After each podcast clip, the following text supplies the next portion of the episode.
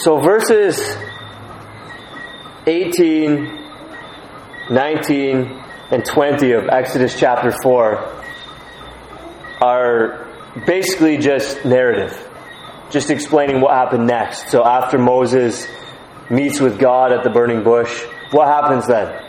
Does Moses actually go to Egypt? Does he not? 18, 19, and 20 immediately answer those questions. Moses goes to Jethro, his father in law, and says, Please let me go back to my brothers in Egypt to see whether they are still alive.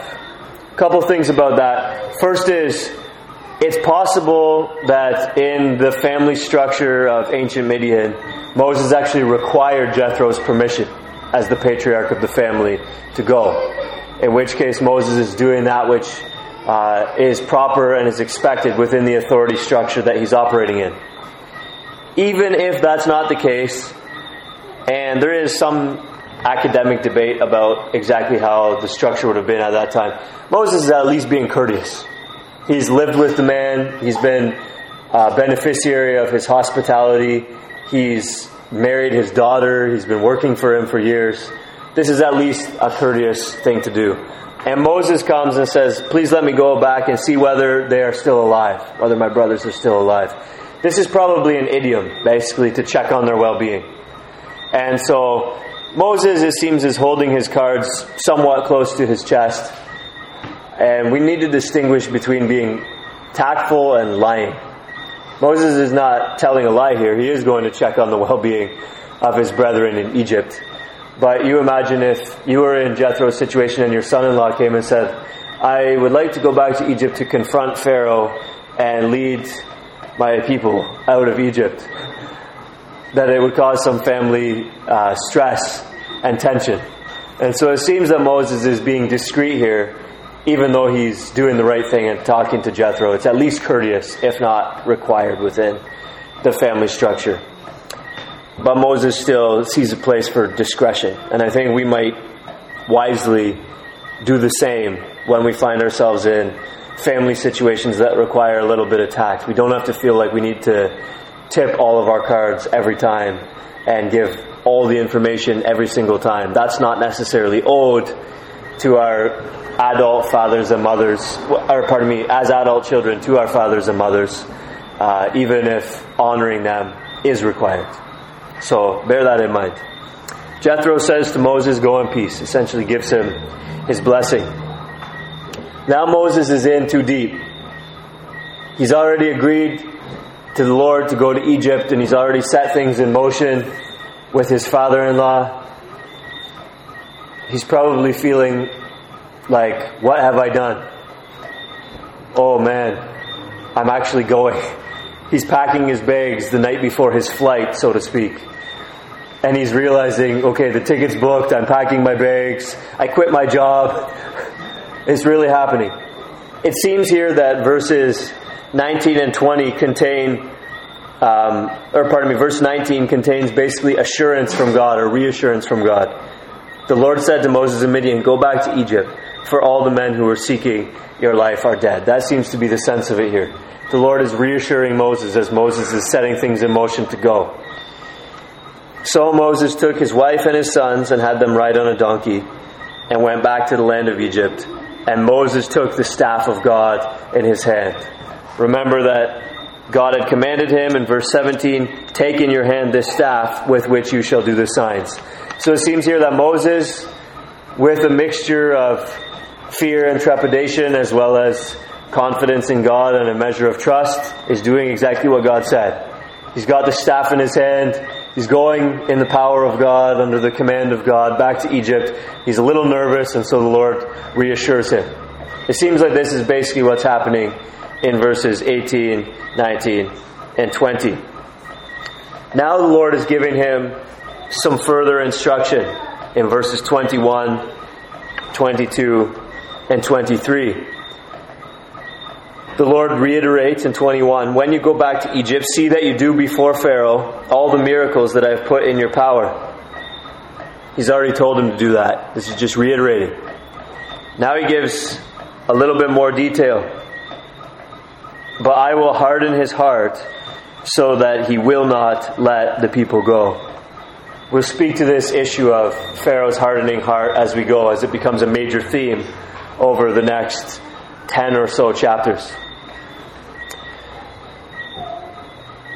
But suffice it to say that even Pharaoh's hard heart and his refusal to let the people of Israel go is under the control of Yahweh, is under the sovereignty of Yahweh. This is actually, in some ways, discouraging, most likely, for Moses to hear that it's not just going to be smooth sailing.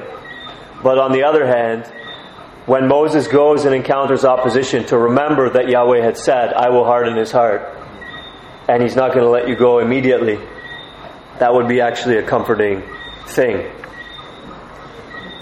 Then you shall say to Pharaoh, verse 22, Thus says the Lord, Israel is my firstborn son. This, this is a motif that's developed throughout the rest of the Old Testament, but this is the first time that God's people collectively are referred to as his son, singular. And I say to you, that is Pharaoh, let my son go that he may serve me. If you refuse to let him go, behold, I will kill your firstborn son. So this is a struggle between God and Pharaoh whose son is going to die. And God is saying to Pharaoh, listen, you let my son go, or I'm going to kill your son. What are you going to do to my son? Because this is what I'm going to do to your son if you don't acquiesce. This is what's this is the way that this whole thing is to be framed as Moses goes to approach Pharaoh. That is extremely, extremely important to bear in mind as we now come to three of probably the most, at first glance, bizarre verses in the Bible. At a lodging place on the way, I'm just going to read it apparently how it goes in the Hebrew. As you all know, I don't read Hebrew, but I'm told by many reliable sources this is how it goes. At a lodging place on the way, the Lord met him and sought to put him to death. And then Zipporah took a flint and cut off her son's foreskin and touched his feet with it and said, Surely you are a bridegroom of blood to me. Let me back up. Surely you are a covenant relative of blood to me. So he let him alone. It was then that she said, a covenant relative of blood because of the circumcision. Okay, so we got a couple of issues going on here. One is who's all the he's and the hims? All right. We're going to try to make sense of this. Just what does this literally say? Then we're going to try to make sense of it theologically. Like, why is this happening? So the hims in verse 24 must refer to Moses. At a lodging place on the way, the Lord met him and sought to put him to death. The reason for this is that Moses' firstborn son hasn't been introduced into this narrative as an individual yet. Earlier, of course, in verse 20, it says Moses took his wife and his sons and had them ride on a donkey. But there's no sense that Moses' son is the theme of this overall section. Whereas Moses and his dealings with God certainly is a theme. So it's grammatically required, as Gershom, Moses' son, hasn't even been introduced yet. Secondly, if it was Gershom that the Lord sought to put to death, presumably Moses would have performed the circumcision. Why Zipporah? It's, it seems because Moses was incapacitated. We're not told how the Lord sought to put him to death. Maybe at this point Moses was unconscious. Maybe at this point the angel of the Lord was wrestling with Moses the way that he had wrestled with the patriarchs so long ago. We don't know exactly what's going on. But it seems that Moses is incapacitated because the Lord is endeavoring to put him to death. And so Zipporah performs the circumcision. So in verse 24, it seems the hims is Moses.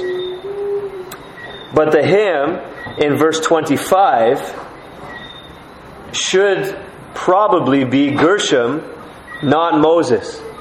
So in the ESV it says, Then Zipporah took a flint and cut off her son's foreskin and touched Moses' feet with it. And the ESV footnote acknowledges that it says his feet. Literally, it's his feet.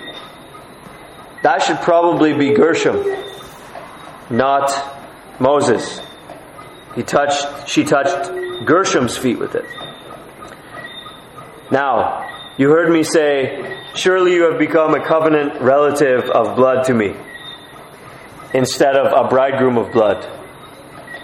In Exodus chapter 3 and verse 1, it says, Now Moses was keeping the flock of his father in law, Jethro. And that phrase that the ESV has translated father in law is actually the same as what we see here, which is translated bridegroom. In 4, chapter 4 and verse 18, again, it's the same word. Moses went back to Jethro, his father in law. It seems here that basically the semantic range of this word is anyone who is kind of a uh, relative brought about by some kind of covenant making. And so in some cases it's like a mother-in-law, a father-in-law, it might be um, a bridegroom, it might be, it could have a large semantic range. So basically what's happening here is our ESV translators following traditional Bible translations have supplied bridegroom or husband here. But obviously, Jethro wasn't Moses' bridegroom. Jethro wasn't Moses' husband. So that translation is actually not required. So it seems like as they've supplied father in law to make it clearer in chapter 3 and verse 1, and as they've supplied father in law to make it clearer in chapter 4 and verse 18, it seems that they've supplied bridegroom to try to make it clearer in chapter 4 and verses 25 and 26. The problem is that that's an interpretive decision, and it seems to me that they've made the wrong interpretive decision. Because it's Gershom, not Moses, who becomes a covenant relative to Zipporah via the circumcision. Let me explain that. Moses, born to faithful Hebrews in Egypt, would have been circumcised.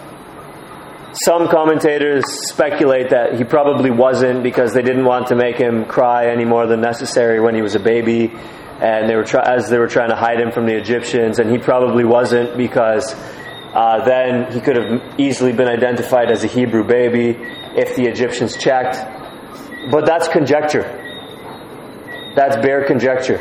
Whereas in Hebrews 11, we are told that by faith Moses was hid, which means not Moses' faith, but the faith of his parents, which tells us that they were faithful Hebrews.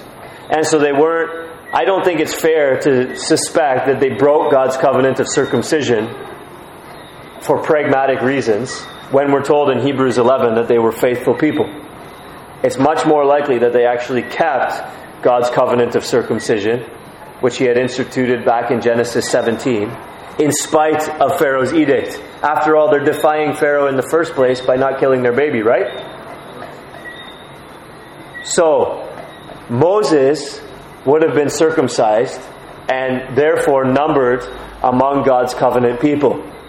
When Moses married Zipporah, she would have come to be included among God's covenant people but who had not been given the covenant sign? Gershom. Which means at this point, Gershom was considered as being outside the covenant. And this is the whole point of the narrative. Gershom was outside of God's covenant people. And the Lord is trying to drive home to Moses that he makes a distinction between those who are his people and those who are not his people.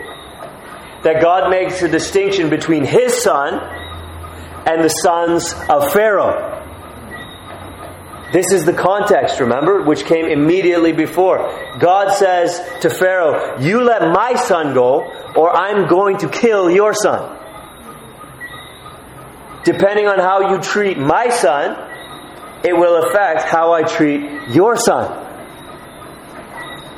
Now, at a lodging place by the way, the Lord met Moses and sought to put Moses to death. Why? Because Moses had not circumcised Gershom, whom he should have. Now,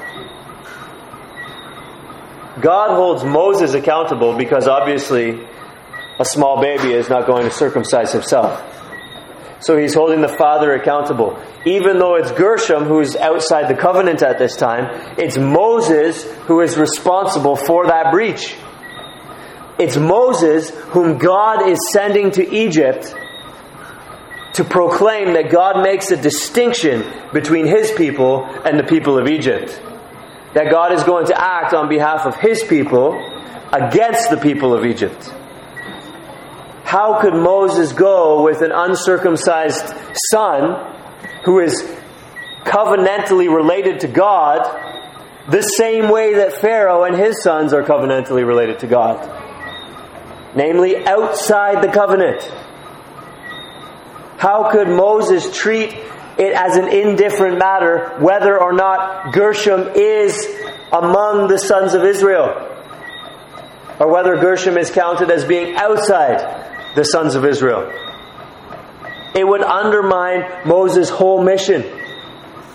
If Moses maintained this mentality that it's an indifferent matter, whether you're in God's covenant or not in God's covenant, how could he be prepared to go into Egypt and draw hard lines and say, look, it's either my son or your son. If there was not such a clear distinction in his mind between those who are counted as God's people and those who aren't. And so, this is an instructive incident for Moses where God is prepared to strike Moses down for this breach of God's covenant of circumcision. This is what's happening in these three little verses. The takeaway for Moses is to be this that belonging to God's covenant people is a matter of life and death. It's going to be a matter of life and death in Egypt, and it's a matter of life and death here on the way to Egypt. If you are a son of Pharaoh, you are going to die for Pharaoh's hardness of heart, for Pharaoh's refusal to acquiesce to the God of Israel, for Pharaoh's refusal to join himself to God's covenant people, for Pharaoh's opposition to God's covenant people, for being outside the covenant. It is not the sons of those outside the covenant who are safe. It is the sons of those inside the covenant who are safe. It's God's covenant people who are safe. It is those who are not God's covenant people who are in grave danger. This is what God is driving home to Moses. It's necessitated by the context. Israel is my firstborn son, and I say to you, let my son go that he may serve me. If you refuse to let him go, behold, I will kill your firstborn son. God makes a distinction between those who are his covenant people and those who aren't. And that is exactly the same principle, just delineated to Moses, which is the ground of this incident in 24, 25, and 26 where God is going to strike Moses down for his refusal, for his failure, rather, to circumcise Gershom. And so Zipporah steps in, circumcises Gershom, and touches Moses' feet with it, or pardon me, touches Gershom's feet with it, and says, Surely you are a covenant relative of blood to me. because of the circumcision. Gershom has now become numbered among the sons of Abraham, Isaac, and Jacob. Gershom has now become one of the covenant people. And now there's no issue between Moses and God, between Gershom and God, between Zipporah and God. And so he let him alone. Verse 26 says. This is what's going on in this baffling text.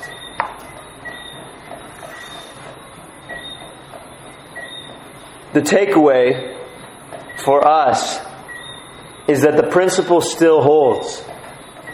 Belonging to God's covenant people is a matter of life and death.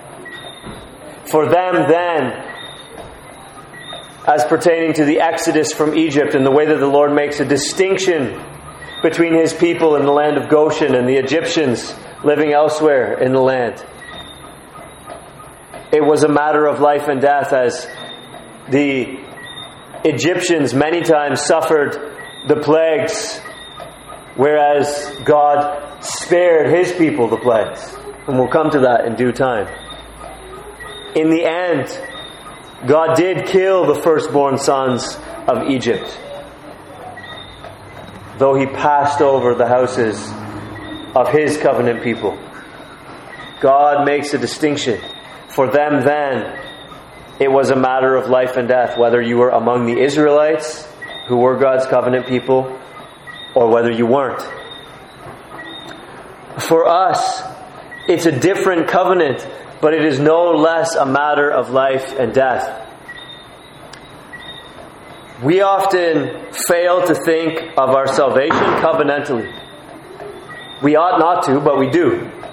Very often we think of it like this there's me and there's Jesus.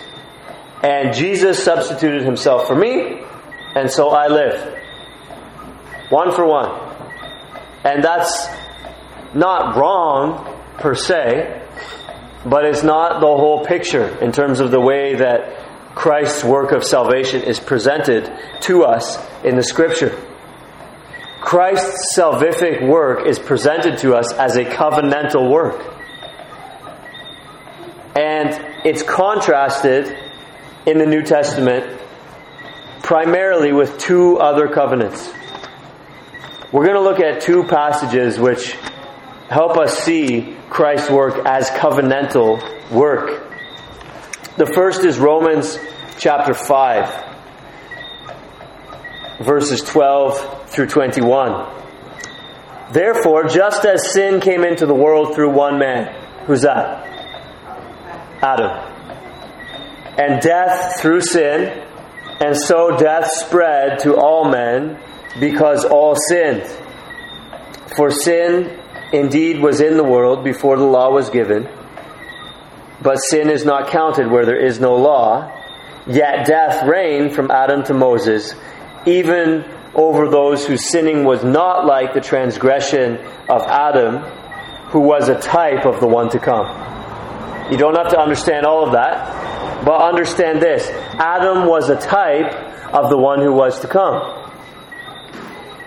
But the free gift is not like the trespass.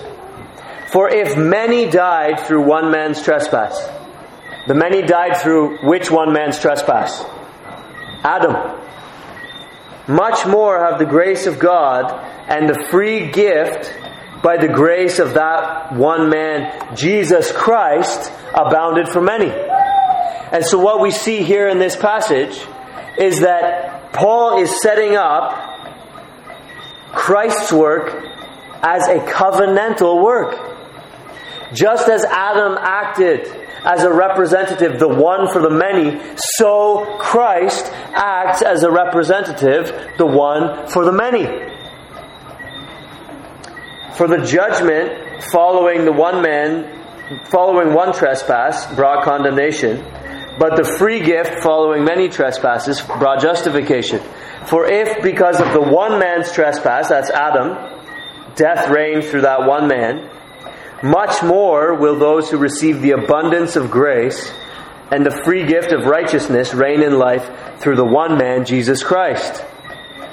Therefore, as one trespass led to condemnation for all men, so one act of righteousness leads to justification and life for all men. For as by the one man's disobedience the many were made sinners, so by the one man's obedience the many will be made righteous. Do you see it? The word covenant is not there, but you can see that Christ's work was a covenantal work.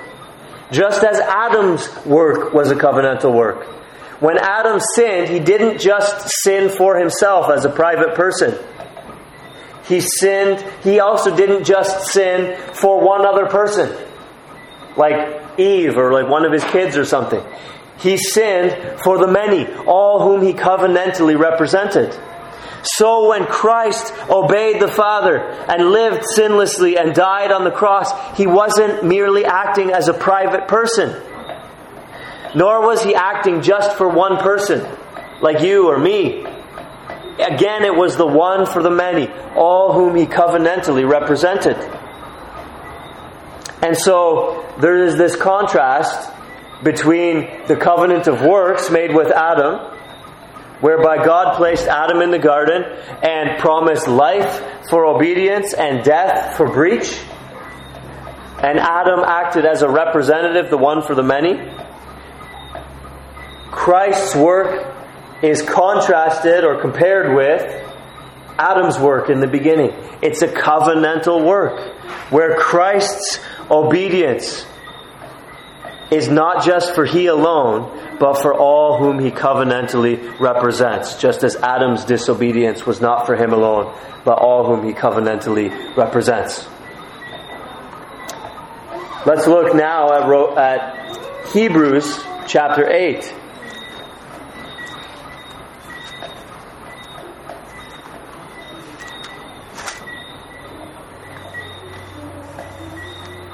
Beginning at verse 6, it says, Christ has obtained a ministry that is as much more excellent than the old, as the covenant he mediates is better, since it is enacted on better promises. Here we have explicitly the language of covenant. Christ mediates a covenant. And what we see is that Christ mediates a better covenant than the old covenant. Because the promises attached to that covenant are better. For if that first covenant had been faultless, there would have been no occasion to look for a second. For he finds fault with them when he says, Behold, the days are coming, declares the Lord, when I will establish a new covenant with the house of Israel and with the house of Judah. Not like the covenant that I made with their fathers on the day when I took them by the hand to bring them out of Egypt for they did not continue in my covenant, and show, so I showed no concern for them, declares the Lord. For this is the covenant that I will make with the house of Israel after those days, declares the Lord. This is the covenant with which Christ mediates. I will put my laws into their minds and write them on their hearts, and I will be their God, and they shall be my people. And they shall not teach each one his neighbor and each one his brother, saying, Know the Lord, for they shall all know me, from the least of them to the greatest. For I will be merciful toward their iniquities, and I will remember their sins no more. Now, we're not getting into everything in Romans 5, and we're not getting into everything in Romans 8. But I read you those passages because I think they're clear passages which show us that Christ's work was covenantal. Christ's saving work was covenantal. It is not simply that there's me and there's Jesus, and Jesus substituted himself for me. It's not simply that. That's not wrong per se, but it's reductionistic. What we need to understand is that just as God had Adam represent a people, so God has Christ represent a people.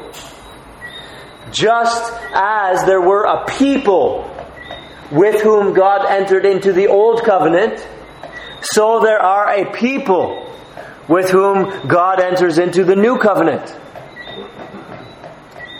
Now, with that in mind, coming back to our text this evening, Exodus chapter 4, where it is a matter of life and death whether you are a child of Israel or whether you are a son of Pharaoh. It is a matter of life and death whether you are numbered among God's people or whether you are numbered among the Egyptians. It was that way for them in the Exodus. The plagues were directed not toward God's people, but towards the Egyptians in a peculiar way. In the end, the very last plague, the destruction of the firstborn, it was toward the Egyptians. And God passed over the houses of his people who had the blood of the Lamb on the doorposts in order, God says, that they would know that God makes a distinction between His people and those who are not His people. It was a matter of life and death whether you were in God's covenant, whether you were numbered among God's covenant people. That is what God was teaching Moses in this incident in Exodus chapter 4, where Moses had neglected to circumcise his son.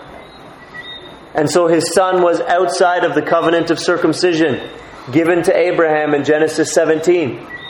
God was displeased about that, and God was going to strike Moses dead for this neglect, for this failure, to show Moses just how serious it was.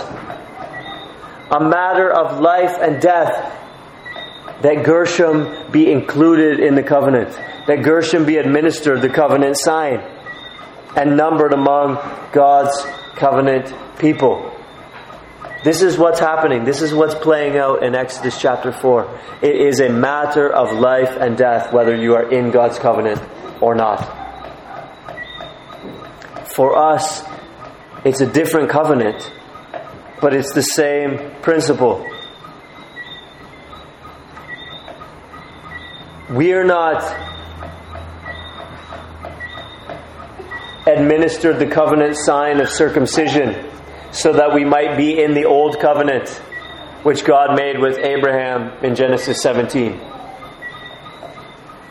We don't need to become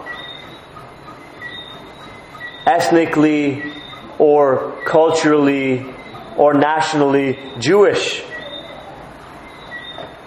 As God is no longer making a geopolitical distinction between Israel and Egypt, as it were.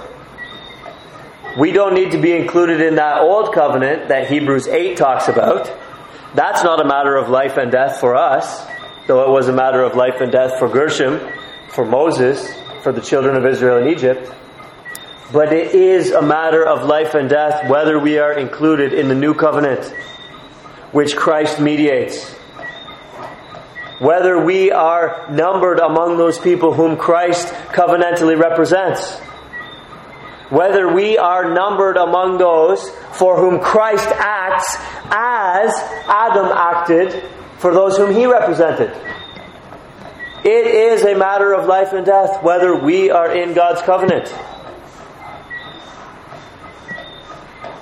We ought to think of the gospel not just as a whole bunch, millions or billions of exchanges and interactions between God and individuals, though it is that, it's not merely that. When those individuals come to know Christ Jesus, they come in to God's covenant people. There is a collective dimension to our salvation. That we are, as someone said, we walk through the gates, so to speak, single file. But when we get inside, we find there's a lot of people there. It's not just me and Jesus. I am numbered among the saints, and we are together, saved by Christ, as the one acts for the many. As our mediator has saved us all by his obedience. by his life of sinless perfection, by his death bearing the penalty that we deserve on the cross, by his resurrection, by his ascension, by his priestly intercession. It is not just for me, but also for us. God has a covenant people.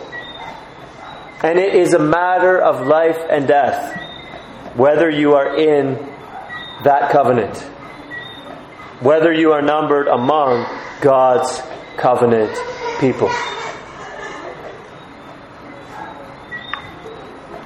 When we read through the Old Testament, we need to see the dissimilarities so that we don't make faulty interpretations. God is not going to strike us down if we don't circumcise our sons. But as we read through the Old Testament, we also ought to see the similarities.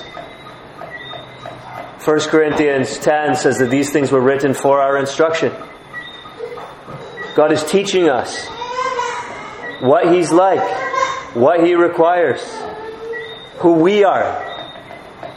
God is giving us principles that we need to apply to ourselves, even though some of the specifics and some of the circumstances are different. There are principles that we got to bring over.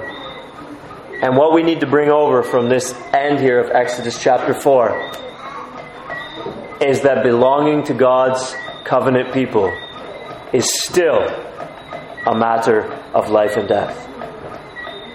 So if you belong to Christ Jesus, you have been circumcised, as Romans tells us, in inwardly. It's not a matter of the flesh, but the heart.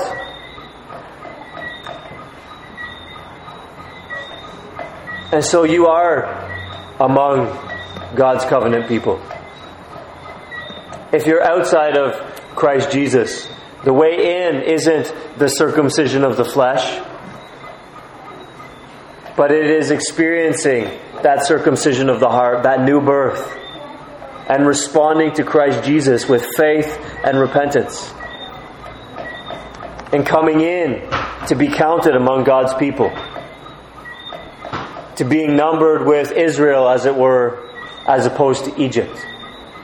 To say, yes, I belong to God. I am His. I have a mediator who acts covenantally on my behalf, the Lord Jesus Christ. He lived, He died, He rose, He ascended, He intercedes for me and for us. And He's coming back for us, His covenant people, in the end. That's how you come in to be numbered among God's covenant people. Take that responsibility seriously. It is still a matter of life and death whether we are numbered among God's covenant people.